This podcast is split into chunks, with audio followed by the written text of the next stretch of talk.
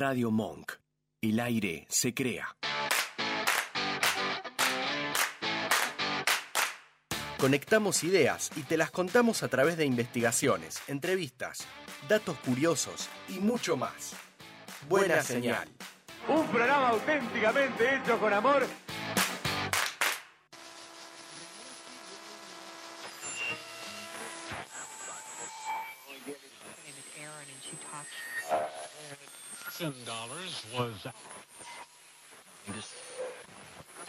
Quédate conectado. Tenemos buena señal.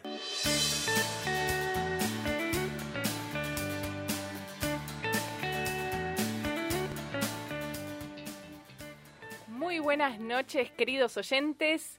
Estamos nuevamente en otro programa de Buena Señal. Buenas noches, Gisela. Buenas noches, Sol. Buenas noches a todos y todas las que nos están escuchando. Hoy, martes, 21 horas. De vuelta, estamos acá Estamos, por estamos en vivo. Radio Monk. Del otro lado tenemos a Georgie operando. eh, Operándonos. Operándonos. Nos va a dejar divinas. Sí, hoy con cirugía viene, viene a pleno. Muy bien, muy bien. Así que estamos en esta nueva edición del día. Con un nuevo especial. Ahí se caen, se caen los barbijos, se caen, se cae todo, pero esta bueno. Nueva, esta nueva modalidad de barbijos. eh, ah, pasan estas cosas. Totalmente. estas cosas. bueno, obviamente en la radio, en el estudio tenemos todos los, los protocolos, Por supuesto. ventilación, Por supuesto. cruzada. Claramente. Y eh, bueno, estamos para hacer este especial. ¿Y de qué vamos a hablar en el día de hoy, Bueno, Gisela? antes de, de empezar, Sí, podemos decir que nos sigan en las claro, redes, ¿no? sí. Como siempre decimos, que estamos en Instagram y estamos en Twitter como Buena Señal y también que nos pueden escuchar en Spotify buscándonos como Buena Señal y ahí pueden escuchar todos nuestros programas anteriores. Pues claro. Así que bueno, si quieren volver a escuchar algunos, si se perdieron alguno, ahí tienen todo el listado de todos los programas que hemos hecho, todos los especiales, los tienen ahí para cuando quieran, puedan y gusten, pueden Exacto. pasar y escucharlos. Claro que sí, porque hemos tenido también muchos entrevistados a lo largo de estos meses que estamos, eh, que somos nuevitas acá en, en la radio. Ya vamos a hacer el, el festejo después de los seis meses, cuando cumplamos. Después de los seis. sí, porque no, no, no el año, No, no, seis vamos- meses. vamos antes, nosotros nos gusta seis, no en cinco, claro, seis. seis, obvio. Bueno, obvio. dale, dale. Y bueno, eh, hoy vamos a hablar porque tenemos a- acá, a piel de... Sí, un tema que está ahí acá, muy, muy latente, como Exacto. son los Juegos Olímpicos que se están disputando en Tokio.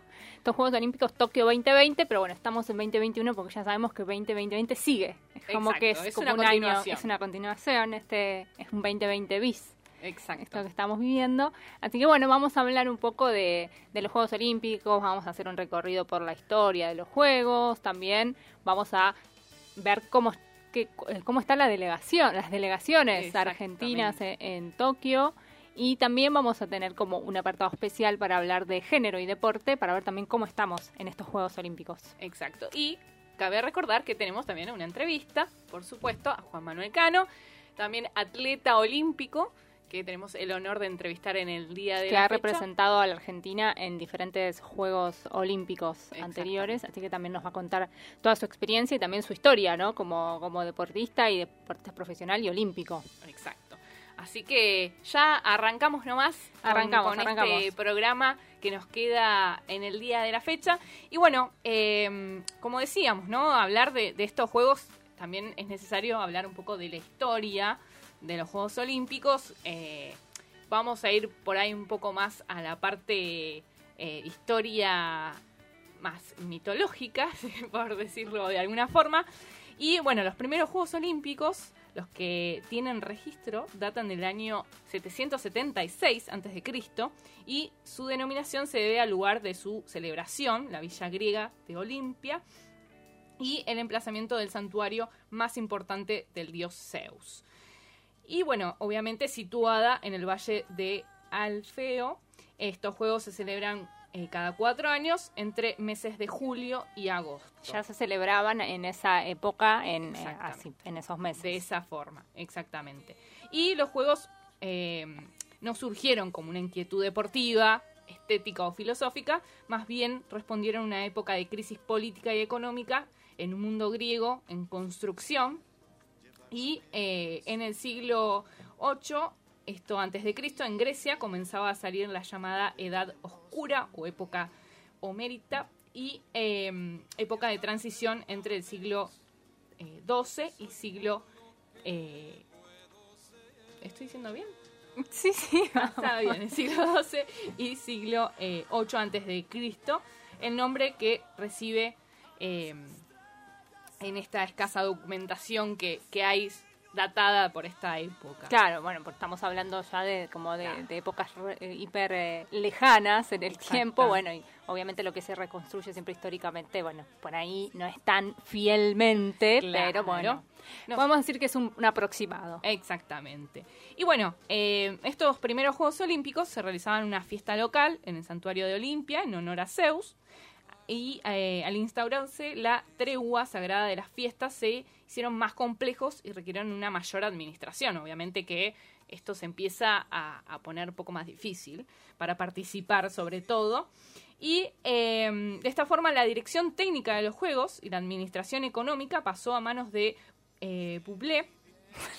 o Boulé. Michael. De Michael Bublé, no, de Bublé. De, Bublé, de Olimpia o el Consejo Olímpico que se encargaba de elegir a los, jueces y podía castigarlos si tenían un mal desempeño, aunque no pudieran cambiar su decisión. Y Boulé, que no es Bublé, eh, controlaba también los gastos y los ingresos del tesoro de Zeus, del dios Zeus. Los juegos duraban cinco días. Eh, durante la ceremonia de apertura, los atletas debían hacer el juramento de respetar las reglas y las normas de los juegos estaban grabados en tablas de bronce que se encontraban en la sede del Senado Olímpico. Algunas de ellas eh, sostenían que para participar de los Juegos los atletas debían ser griegos, hombres libres, jóvenes. Eh, un atleta podía ser excluido por ser demasiado mayor y superar un periodo de entrenamiento eh, de 10 meses en la ciudad de Elis.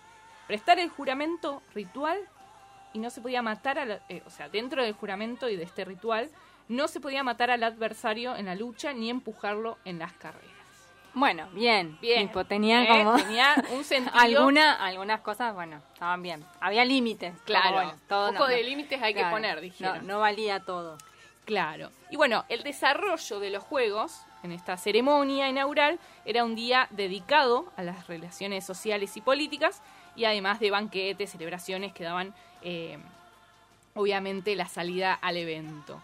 Al día siguiente comenzaban las competiciones. Los primeros en competir eran los niños en pruebas de carretas, pugliato, boxeo y lucha. Y en el segundo día de competición los mayores hacían su entrada de carreras velocidad y resistencia. Em, denominadas Diablo y Dólico. Em, posteriormente parecía, aparecía en escena la lucha mediante el, el pugliato y em, la disciplina obligaba a los participantes a pelear sin poder abrazarse. Eso también otro punto podían tocar. Y eh, Pancracio era la otra categoría de lucha que se caracterizaba por disputarse sin reglas, excepto, ojo con esto, morder o sacar los ojos al contrario. Había límites también ahí. También, siempre, bueno. Por supuesto. Em, y bueno, para terminar esta parte más antigua, eh, el el pentatlón. El era otra disciplina. Claro, era, había muchas de lucha. Exacto. porque esta había límites, ¿no? Como el límite de, sacarse los ojitos. Por suerte. Como no matar al otro, bueno. No empujarlo. Pero bueno, también estaban eh, como esta de... Otra disciplina, claro, que es el salto de longitud, carrera, disco, jabalina y lucha.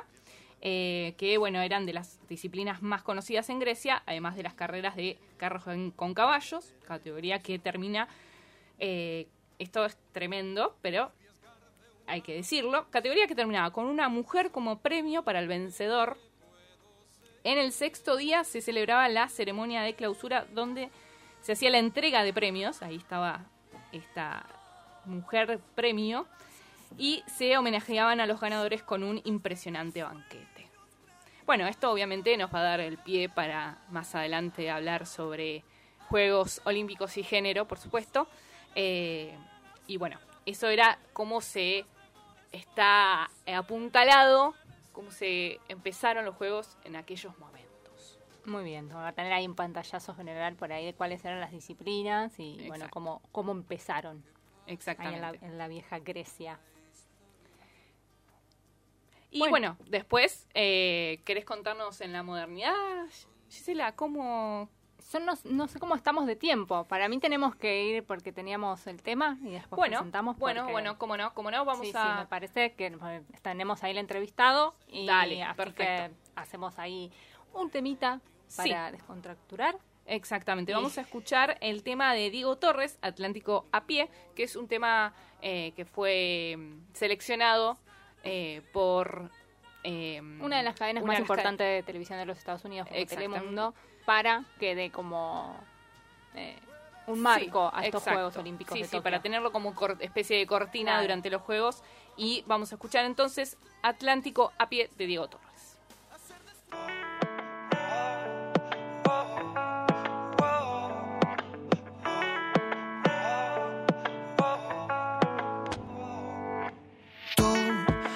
Pones el mundo al revés, también me lo enderezas. Tú que buscas la manera de escapar, das vuelta en mi cabeza. Aunque pase el tiempo, sé que no importa si se van los años, todo sigue igual. Si tuviera que subir los Andes otra vez,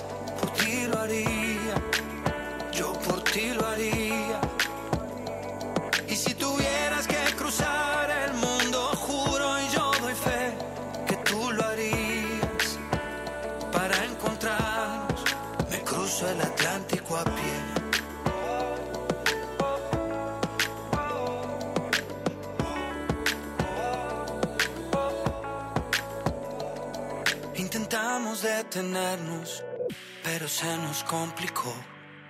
Es mentira que estar lejos es lo mejor para los dos. ¿De qué sirve disfrazar la situación que existe entre tú y yo? Si al final, aunque pasen los años, todo sigue igual. Si tuviera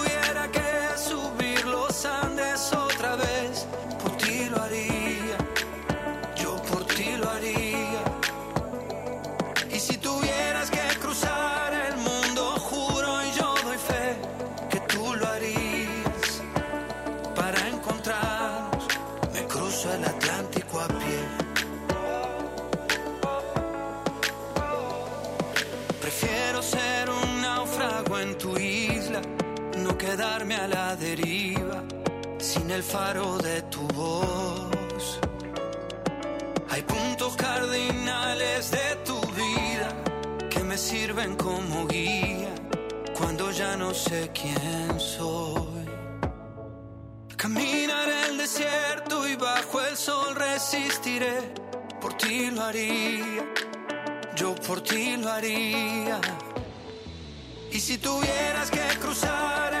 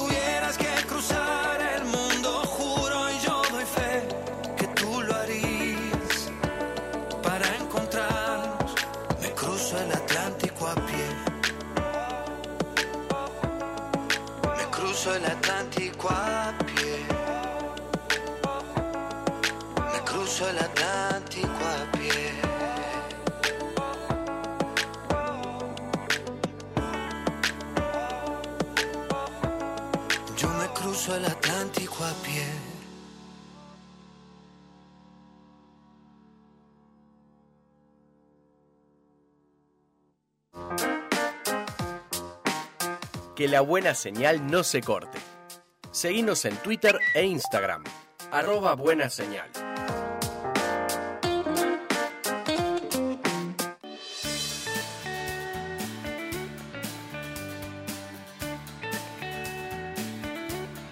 Bueno, estamos de vuelta. Regresamos, regresamos después de escuchar este, este tema. Exactamente, Diego Torres, Atlántico a pie. Y eh, ya tenemos del otro lado a nuestro entrevistado del día de hoy. Exactamente, vamos a hablar con Juan Manuel Cano, que es atleta argentino especialista en pruebas de marcha atlética y que ha representado al país en diferentes Juegos Olímpicos. Hola Juan Manuel, ¿cómo estás? Buenas noches. ¿Qué tal chicos? ¿Cómo están? Buenas noches. Buenas noches, muchísimas gracias nuevamente por eh, estar estos minutos con nosotras y bueno, agradecerte de, esta entrevista. Muchas gracias, muy amable. Para mí un placer.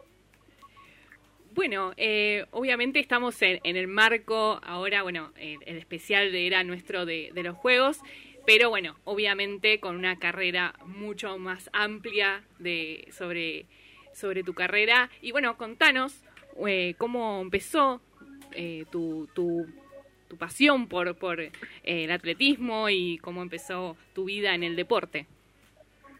Bueno, mis comienzos, de por sí siempre estuve ligado al deporte, porque vivía dos o tres cuadras del polideportivo, entonces va, igual de chico mis padres siempre nos fomentaron y siempre fueron muy aplicados en el tema del deporte, colonia de vacaciones, escuela de tenis, karate, básquet, lo que sea, pero siempre de fútbol, obviamente también, pero siempre ligado, ligado al deporte. Después, los 12 años por ahí, me acerqué por primera vez en la escuelita de atletismo y terminé hasta el día de hoy metido en esto, que el atletismo, el deporte que, que amo practicar, hacer en este caso la marcha como disciplina.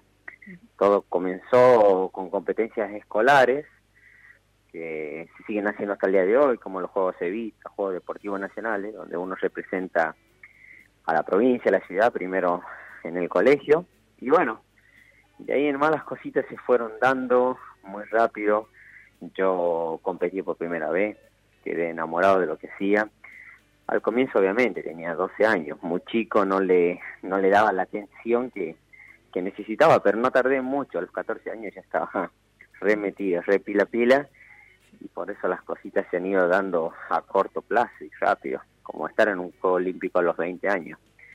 Pero bueno, todo fue por la pasión y la dedicación que, que le generaba. Yo empecé a los 12 años, como te decía. Claro, como desde ya desde muy muy pequeño ya inserto estar insertado en este en este mundo del deporte y hacemos una mención por ahí para aquellos que por ahí no no conocen eh, bien internamente por ahí de dónde sos que sos oriundo de eh, la provincia de Santiago del Estero. Sí, sí, de Terma de Río yo vivo acá, yo vivo acá, estuve ocho años viviendo en Buenos Aires, luego cuando estudié y bueno, donde yo digo donde fui a a prepararme y, a capacitarme para luego volver a mi tierra y seguir trabajando acá. Claro, como de lo que te llevabas de, acá. Y en torno a eso, ¿es más, eh, lo notás? Bueno, vos tuviste que venir para, para Buenos Aires, para Capital. Eh, eh, ¿Encontrás que es difícil por ahí para los atletas que no están en Capital poder tener como un crecimiento profesional? Sí, sí, sí. A menos que te den todo muy, muy servido, pero al comienzo no fue así. Después ya en el 2002, ponele yo fui en el 2005, ah, después ya en el 2008, tres años después, ya sentía que tenía una estructura. Cuando me fui a vivir al Senar, una estructura, un equipo y se me hizo más fácil todo. Pero al comienzo créeme que fue muy difícil, vos sentís que se vive más rápido, el tiempo alcanza menos, que tenés que más organizado, más responsable todavía y que las horas no son las mismas que las de acá y demanda muchísimo la, la gran ciudad, como en este caso Buenos Aires. Y nada, tenés que muy disciplinado, si no es muy, muy complicado. Lo he visto con muchísimos chicos, cómo se han vuelto, cómo no han podido resistir y bueno, hay otros que obviamente han llegado también. Y contanos cómo, eh, bueno, cómo es la preparación para, para los, campeonatos, para, bueno, ni hablar para los juegos, cómo, cómo se dan esas preparaciones previas eh, a, lo que es un, un torneo. Uno, uno se pone metas, se pone objetivos a mediano, corto, largo plazo. Luego se estudia el calendario deportivo y en base a eso uno va colocando según qué competencia el nivel de exigencia y en cuál quiere lograr el pico más alto y en cuál quiere lograr este el resultado que va a preparar. Es decir, es muy difícil que por ahí en tu primera competencia hagas tu pico más alto porque a veces estás terminando una pretemporada, estás saliendo de una etapa de carga. Entonces, mayormente siempre a mitad de año, en el caso del atletismo, mitad de año, un poquito más, julio, agosto, por eso los campeonatos mundiales, Juegos Panamericanos, Juegos Olímpicos siempre son julio, agosto, uno trata de lograr el, el pico más alto. Pero bueno, eso lo va manejando de acuerdo a cómo se da el calendario, como te decía, ahí uno va tratando de, elegir dónde va a ser el campamento de altura, si lo hace, qué competencia hacer en Europa, qué competencias buscar si, si el clima ayuda, un montón de cosas, de acuerdo a lo que uno planifique. Claro. Y, y, contanos, bueno, de la, de la participación que tuviste en los Juegos de Pekín, de Londres, de Río, eh, que bueno, fuimos representados eh, gracias a vos en, en, esa disciplina. Contanos cómo fue la experiencia. Ah, fue maravilloso, fue maravilloso y, y me quedé muy cerquita de estar ahora nuevamente, muy, muy, muy, muy cerca. Eh, obviamente producto de la pandemia también, porque las carreras que había programado se, se caían constantemente y bueno, no llegué. Quedé a dos, tres, tres lugares en el ranking para haber entrado.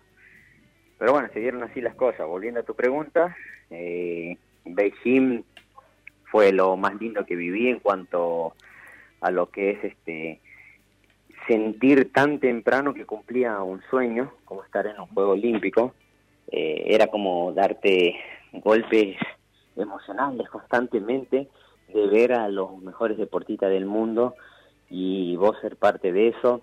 Y aparte era muy chico, muy chico y lo que más deseaba es estar, poder ser parte de eso, poder competir, poder este consagrarme como un deportista, un atleta olímpico y sentir, como digo siempre, que, estaba tocando el cielo con las manos, porque uno cuando inicia de chico sueña con estar en un juego olímpico y que se haya dado tan rápido todo ha sido fabuloso.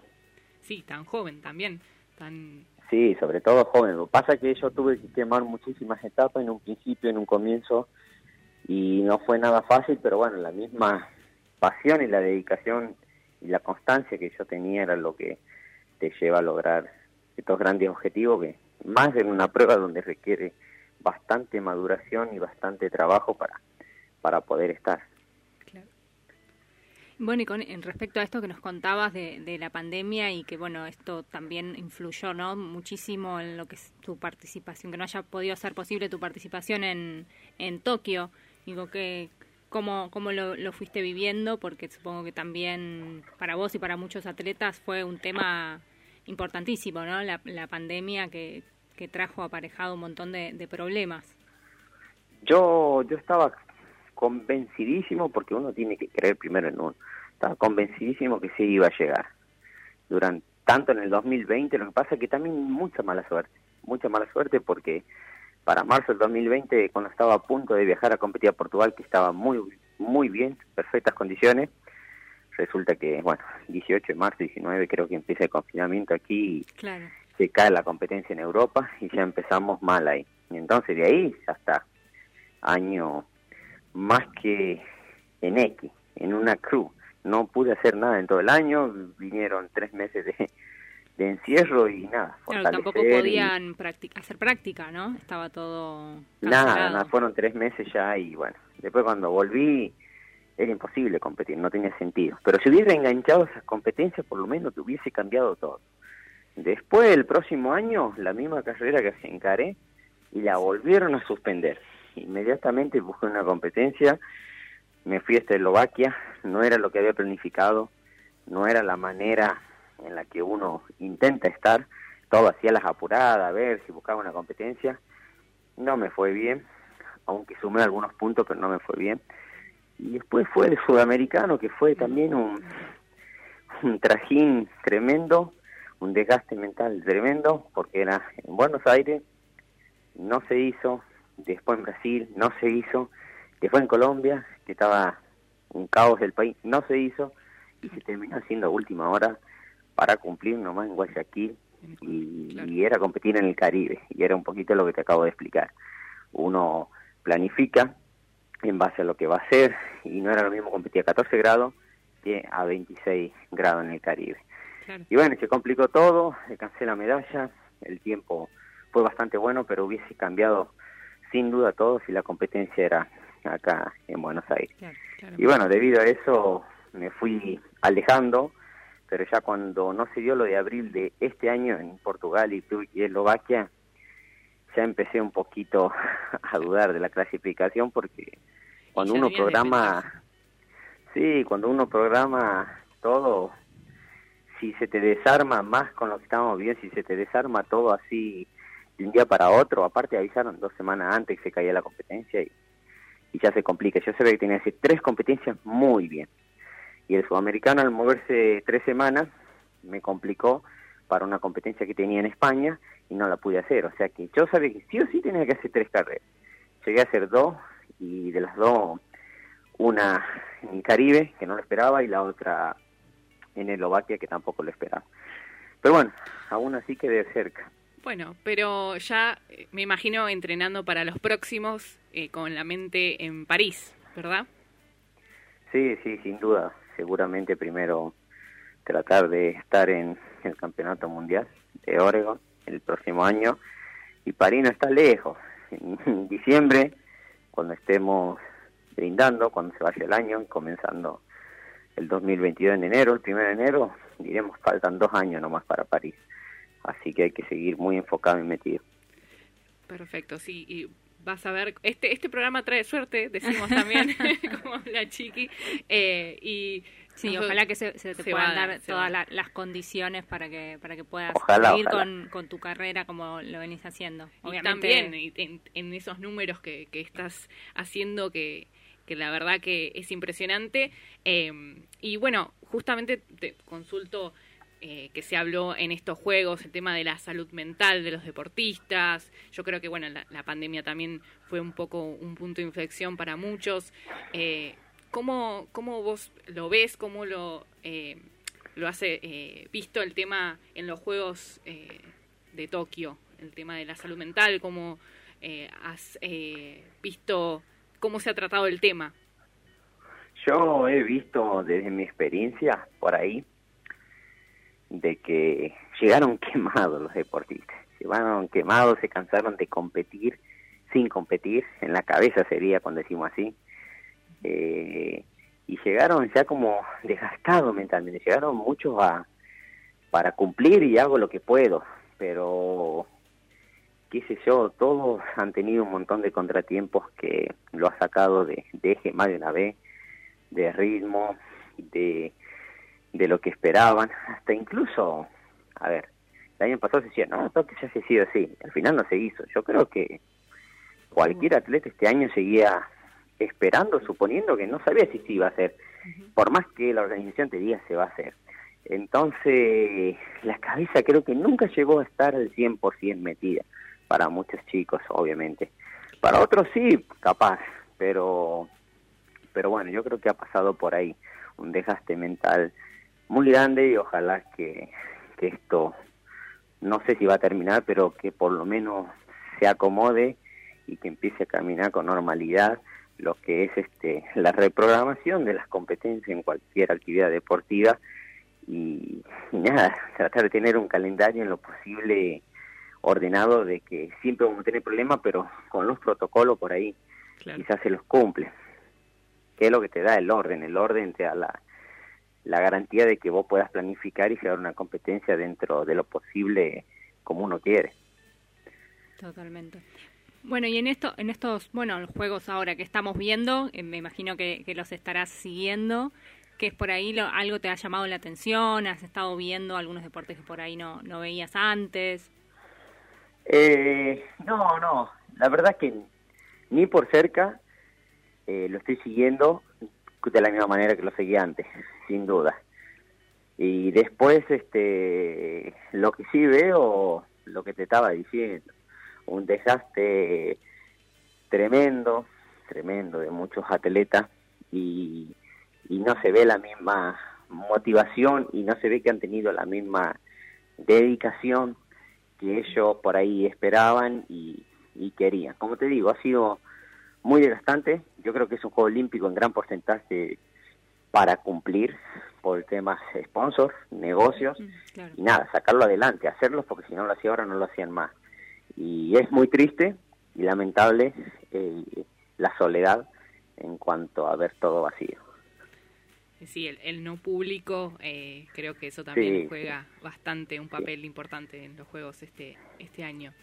Bueno, eh, agradecerte obviamente eh, que hayas dado estos minutos. Contanos si querés si estás preparando algo para la próxima competición y también para que te sigan en las redes, para que la gente te siga. Contanos dónde te podemos encontrar. Bueno, yo, mío, mío, la red que más utilizo es Instagram, ustedes saben, Juan Manuel Cano 10, que es mi, mi Instagram. Y en cuanto a las competencias, este, la idea era retomar eh, una competencia que se hacía siempre en marzo en México, que la vamos a pasar para octubre. Pero bueno, vamos a ver qué pasa claro, después de Tokio en el Comité Olímpico, el INAR, la Secretaría de Deporte, los presupuestos va a haber un antes y después y es una competencia que no estaba en el calendario, por lo tanto no fue eh, pedida porque todas las cosas que nosotros pedimos se aprueba de antemano o se desaprueba, pero bueno, yo la pedí para retomar y que no me pase lo que me pasó para Tokio con respecto al Mundial del próximo año. Esa era la idea, si no será ya todo para el próximo año. Ojalá que sí. Yo creo que, que es uno de los Juegos Olímpicos sin duda más triste para Argentina, en cuanto al resultado.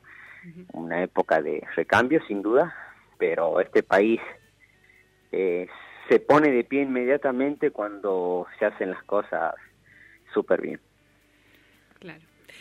Claro que sí. Bueno, mandamos mucha fuerza y que, que se dé entonces esa próxima competencia. Te agradecemos un montón. Muchas gracias. Bueno, y todos los éxitos para todo lo que viene. Muchas gracias, la he pasado muy bien. Un fuerte abrazo para ustedes, mucho cariño y muchas gracias. Muchísimas gracias. Buenas noches. Un beso, chao. Chao, chao.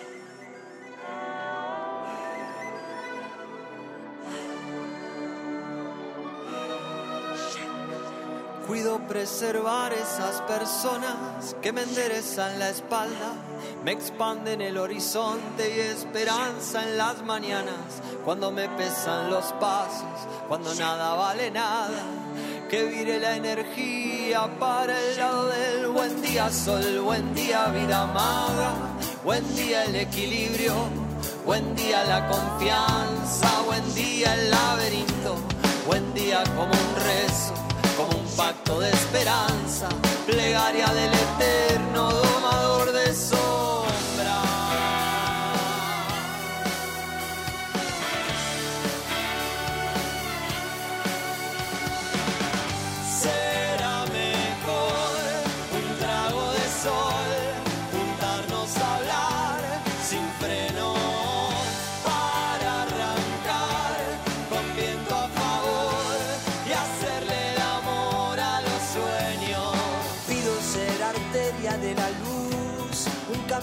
la fe. Encontrarme sin receta con la fuente del querer. Animarme a hacer amor sin ahogarme en el después. Y que vire la energía para el lado del buen día, sol, buen día, vida maga. Buen día el equilibrio, buen día la confianza, buen día el laberinto, buen día como un rezo, como un pacto de esperanza, plegaria del eterno domador de sombras.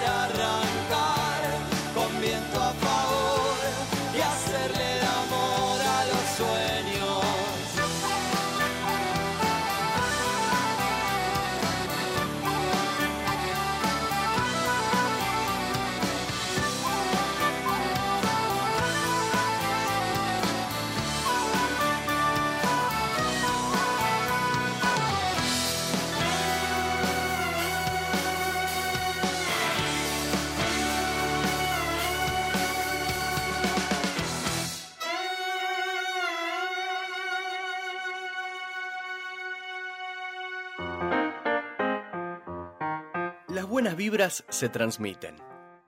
La buena señal también. Un programa que no cree en martes 13, gatos negros, espejos rotos. ¡Ey! Che. Disculpen, eh, chicos. Bajen la música. Bajen la música. ¿Hay alguno de Sagitario acá? Acá hay buena señal.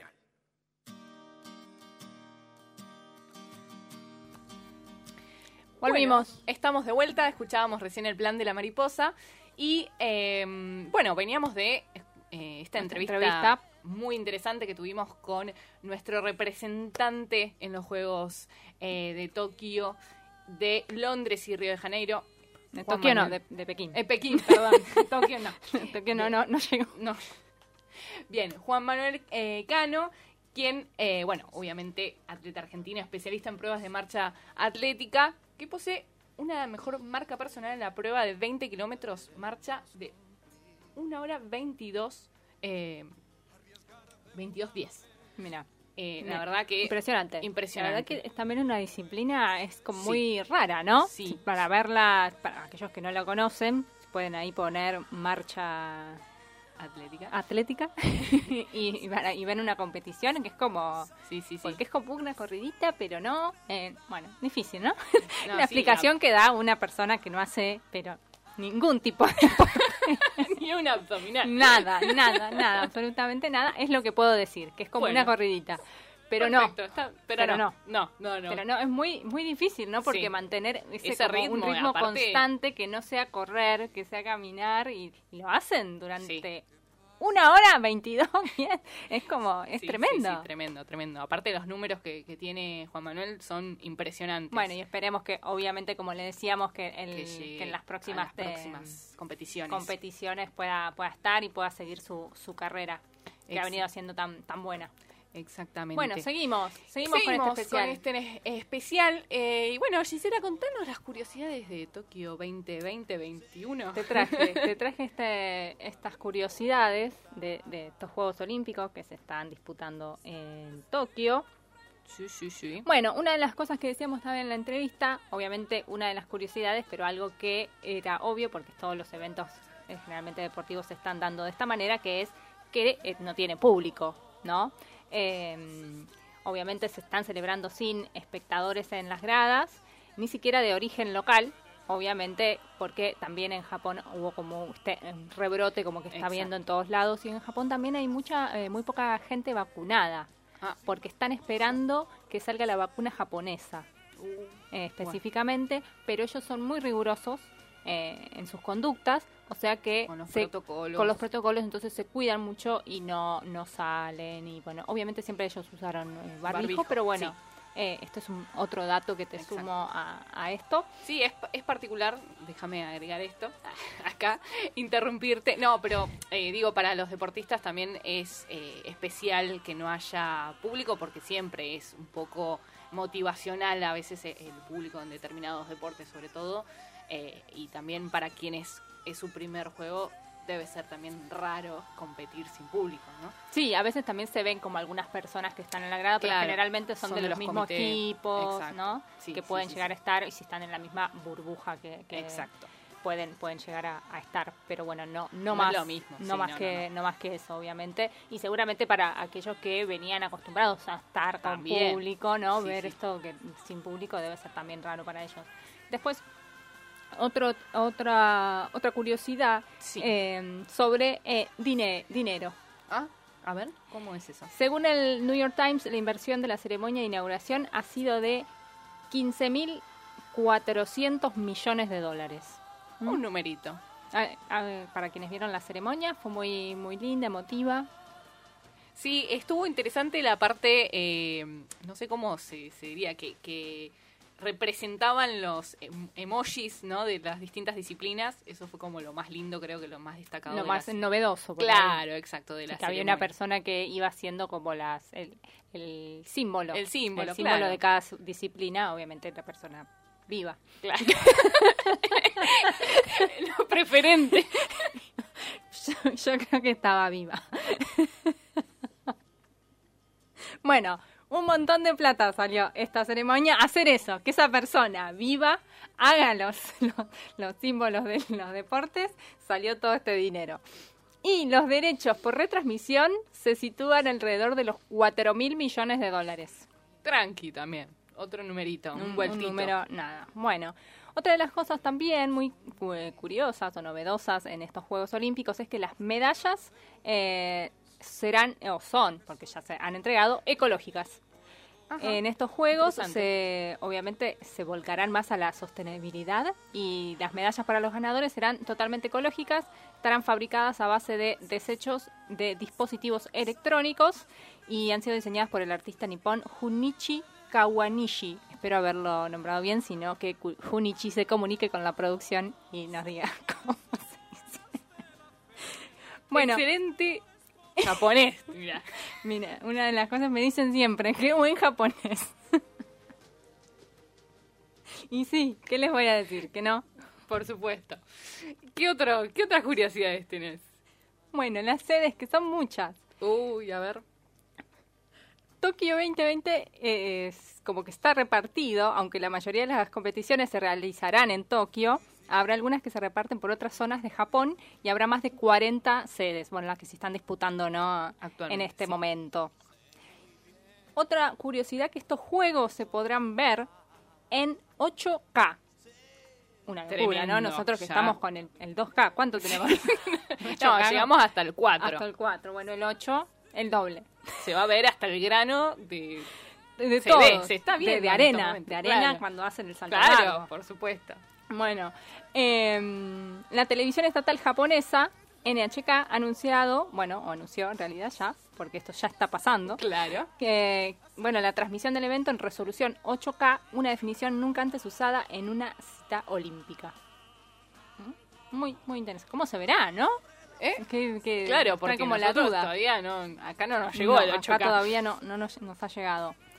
Y también una de, de las curiosidades más importantes es que se estrenarán, se están Se estrenando estrenaron, sí, sí. cinco deportes.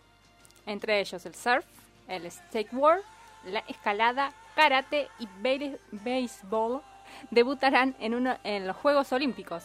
Así que están debutando y ahora se están dando esas competiciones con estos juegos que no estaban considerados dentro, Dentro. Exactamente. del evento. Exactamente. Eh, bueno, tuvimos representante surf argentino eh, marplatense, que bueno, no, lamentablemente no llegó eh, a los a los puestos de medalla, pero eh, Bueno, lo bueno también es que buena- se van abriendo otras disciplinas y que podemos llegar a Sí, sí, sí, aspirar que muchos deportistas argentinos puedan, puedan incorporarse, ¿no? Nuevas. Pues claro, pues claro. Y bueno, eh, tenemos que mencionar lo que se estuvo disputando en estos días, en estas horas. Eh, no podemos dejar de mencionar la clasificación de volei eh, a semis, que le ganó a Italia, partidazo 3 a 2. Hubo mucha emoción en ese partido, se, se habló mucho en las redes de ese partido.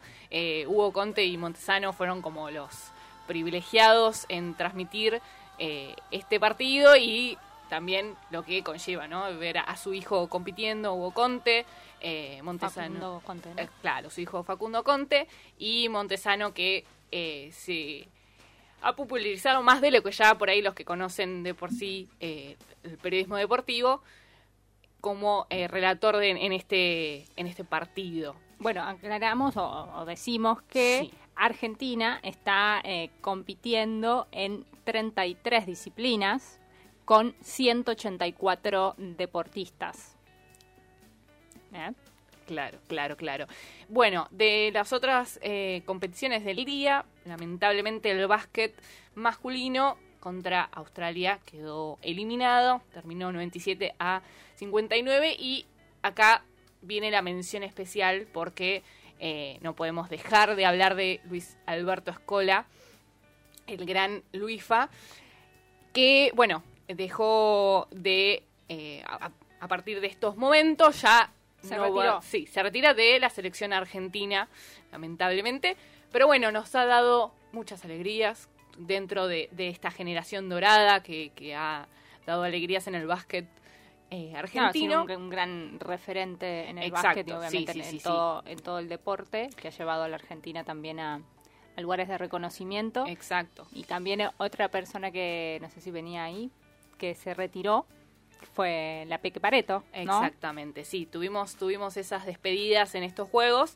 eh, así que, bueno, igualmente, eh, dos, justamente dos eh, deportistas que han dejado en, lo alto a la Argentina y que tienen por suerte su reconocimiento.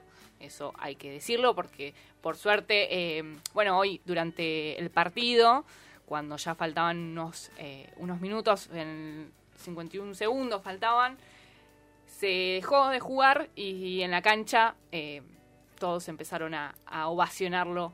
a- Para darle como la, la- la La merecida despedida con un gran, una ovación. Exactamente. Bueno, ahí podemos decir que faltó el público, ¿no? Para darse... Para que, sí, para que ese aplauso Exacto. fuera más, extenso. más importante. Sí, y ser el último juego también que no haya público, yo creo que también eso eh, es como un medio un- una lástima que se haya dado de esa forma.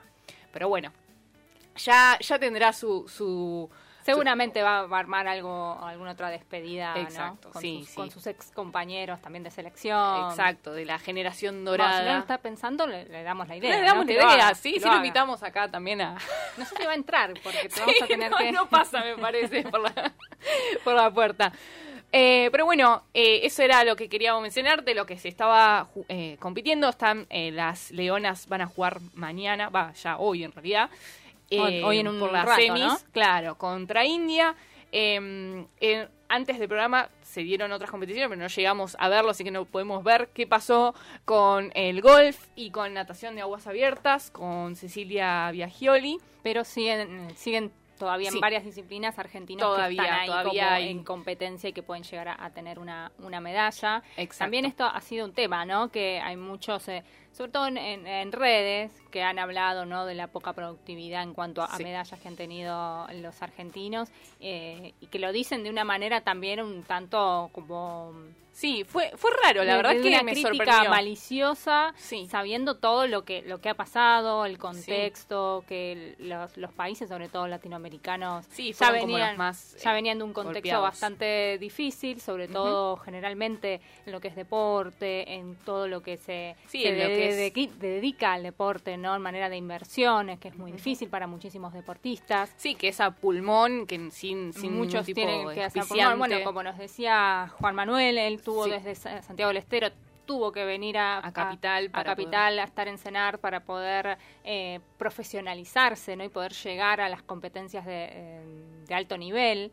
Y no muchos tienen esa posibilidad. Y también eso hay que sumarle lo de eh, La pandemia. La pandemia Sí, que la verdad sacó que- a muchos de, de poder entrenar durante muchos meses. Sí. Eh, es, es una situación completamente diferente y es como muy triste, ¿no? Que, Sí. que reciban esta, estas críticas eh, y con todo el esfuerzo que, que han que hecho. hacen. Exacto, sí. La verdad que eh, me parece raro, o sea, la verdad me sorprendió porque en otros Juegos Olímpicos no, no se ha dado este tipo de cosas cuando por ahí no, no iban, no se iban ganando medallas, pero la verdad que esta, estas reacciones fueron, la verdad, bastante poco entendidas. Pero bueno, eh, me parece que, bueno, justamente también está bueno eh, que se hable de esto. Y bueno, vamos a escuchar. eh, eh, vamos a escuchar. No, claro, sí, sí, sí, sí, sí. Eh, vamos a escuchar un pedacito de este tema que, que se llama. No eh, sé cuál. El último, el último, que es entre voces. Ah, que- no, por- vamos a hacer como un. Nos vamos a, vamos a viajar en el tiempo. Vamos a viajar. en el Y hay uno de tiempo. los temas muy reconocidos que fue para los Juegos Olímpicos de Atlanta, ¿no? Exactamente. 1996, si mal no recuerdo, que se hizo un Voces Unidas. Donde Voces Unidas. No me salía la muchas eh, eh, artistas, eh, cantantes eh, latinoamericanos se unieron y cantaron esta canción que ha quedado en la historia de porque generalmente no se recuerdan temas no, No, que se hayan hecho específicamente para juegos o que se hayan utilizado para juegos. Claro. este es un- uno de los pocos. Escuchamos un poquito a ver. Es, muy- es como muy ¿no? seguramente lo van a recordar. Sí, sí, sí, sí. Sí, no, por ahí no, no ha tenido el impacto como el- por ahí en Copas del Mundo. Claro, o- desde Copas del Mundo son como más, ¿no? Suelen pegar mucho. mucho más, pero Mucho sí. más. Bueno, escuchamos un poquito más. A ver, a ver. Vamos a, adivinar quiénes son. No, Cantan. A ver. Es conocido. El Puma José Luis Rodríguez, punto para mí. Este es el deporte que yo que vamos a jugar ahora. Gloria Estefan, 2 a 0. Esto es como el, el-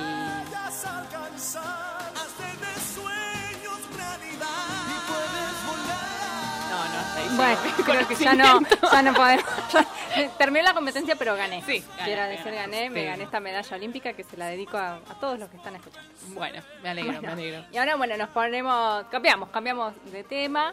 Y vamos a hablar un poco de eh, lo que se está dando en estos Juegos Olímpicos con relación también al género, ¿no? A relación de las mujeres deportistas, eh, cómo están eh, siendo representadas.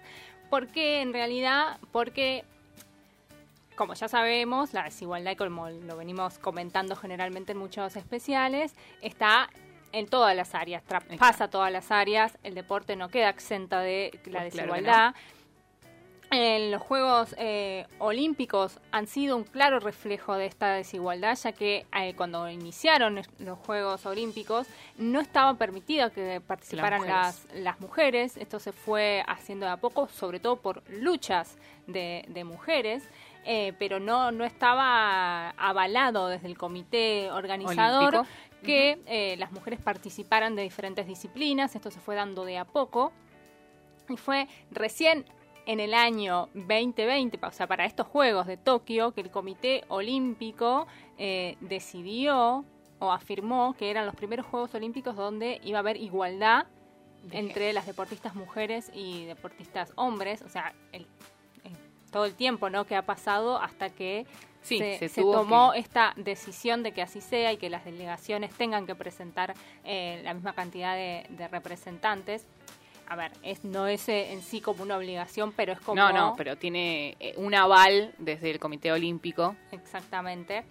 Y bueno, eh, entonces, a ver, se han hecho muchísimos también, eh, muchos trabajos de investigación acerca de cómo es la, cómo los medios han ido también tomando a las deportistas mujeres y generalmente eh, no pasa, eh, no ha pasado, por lo menos en esto Tokio 2020, seguramente por ahí en alguna alguna noticia vamos a encontrar, pero generalmente las mujeres seguían siendo noticia más allá del- de lo que era como deportista, sino eh, y como eh, mostrando estereotipos, ¿no? Eh, presentándolas desde su figura, eh, representándolas sobre cosas que por ahí no Su eran pareja. específicamente el hito deportivo y en realidad también muchas de las mujeres deportistas están en los medios muchísimo menos que los deportistas varones, aunque estén en igual en las mismas disciplinas. Exacto. Bueno, esto esperamos que con esta esta decisión del Comité Olímpico eh, empiece empiece a cambiar, cambiar. ¿no? Ya lo veremos con, con nuevas investigaciones que que vamos a estar presentando en los próximos especiales. Bueno, también se dio, eh, ¿no? Con, con el tema de del beach volley, con respecto a si tenían que usar bikini o podían utilizar otras prendas para jugar, eh, fue también Bueno, eh, sobre todo también esto, ¿no? Que hay muchas reglas que eh, in- indican que las mujeres tienen que usar determinada determinada Indumentaria. vestimenta, indumentaria, sí o sí, y si tienen- si no si usan otra, como pasó con estas chicas, tienen que pagar una multa. Eh, y entre estos que les voy a nombrar ya como para ir finalizando, como 10 hitos ¿no? que fueron pasando en los Juegos Olímpicos con las mujeres. Y entre ellos están, el primero es em, de Uzbekistán, Oksana Chu- Chusovitina. Me- estoy, estoy muy bien hoy con los idiomas. Sí, sí, sí, claro. Se sí. retira siendo la gimnasta con más participaciones en Olimpiadas de la historia. Después también la primera medalla de oro para Filipinas en levantamiento de pesas de la mano de Haidilin Díaz. Eh, después otro de los hitos que van llevando para las mujeres en esta en Juegos Olímpicos, la campeona, una de las campeonas que nadie vio, que es Ana Kieserhofer, amateur, sin equipo y como, como una completa desconocida. Fue tan grande la diferencia que sacó cuando la actual campeona mundial llegó a segundo lugar, festejó pensando que había conseguido el oro, pero en realidad lo había hecho ella. Esta australiana, bueno, que ya dije el nombre, no lo voy a repetir porque es muy difícil. Bueno, después también de lo que hablábamos, el cambio de uniforme en contra de la sexualización. Las gimnastas alemanas cambiaron sus uniformes y en lo que decíamos, ¿no? También las del beach volley, Beach volley. hicieron lo mismo. Y, Y- igualmente van a tener que, ca- que pagar una, Una una multa. multa. Y en Beach Handball también se dio También, que en el caso, creo que las de las chicas de Beach Volley se ofreció la cantante Pink para abonar la, la, la, multa. Sí, sí, sí, sí. Y eh, esto de Beach Handball de Noruega, que eran eh, con, eh, con el tema de, las bikinis y el short también, que ellas también estuvieron dentro de esta de como esta postura de- Sí, sí, de- Obviamente- de, de alzar la voz y decir que no es necesario para jugar ese partido que utilizar esa vestimenta. esa vestimenta. Y exacto. después, como eh, por último, algo que fue obviamente muy hablado, que fue el de la estadounidense, la atleta Simone Biles. ¿no? Que, bueno, ella tuvo, se bajó de la competición, alegando mucha mucha presión y que, bueno, obviamente ella no quería poner en riesgo, en riesgo ni su cuerpo ni, ni su, mente mental. y decidió abandonar y puso, obviamente, en el tapete este el tema de la salud mental para eh, los deportistas en estos altos niveles de competición. Sí, eh, terminó compitiendo en, en indi- individual en estos días. Eh, obviamente no, no ganó el oro como hubiese sido en otro momento. Pero bueno, eh, es fundamental que esto también lo vamos a estar hablando en algún especial, hablar sobre la salud mental de los Y deportistas. sobre todo con el contexto también, ¿no? Exacto. Somos muchos que no, eh, no hemos sido deportistas, este contexto de pandemia nos, nos ha pegado. Eh, imagínate a una persona que tiene que poner todo su, su mente y su cuerpo en una competición, en ganar, en representar un país, ¿no? Como todo un contexto que es muy, muy, muy complicado también, ¿no? Exacto. Bueno, terminamos. Hoy nos vamos, nos vamos, se nos hizo cortito el programa nuevamente, nos quedaron Muy- también muy otras- interesante, muy muy interesante interesante. y nos quedaron por supuesto para próximas algunos datos que, bueno, después se los compartiremos cuando veamos cómo, cómo fueron terminando, que terminan ahora, el 8 de agosto, estos Juegos Olímpicos. Exacto. Nos vamos. Nos vamos y los dejamos con un tema de Nati Peluso, Buenos Aires. Chau, chau. Hasta Chau, el chau. martes que viene. Nos vemos. Decirle chau a la película.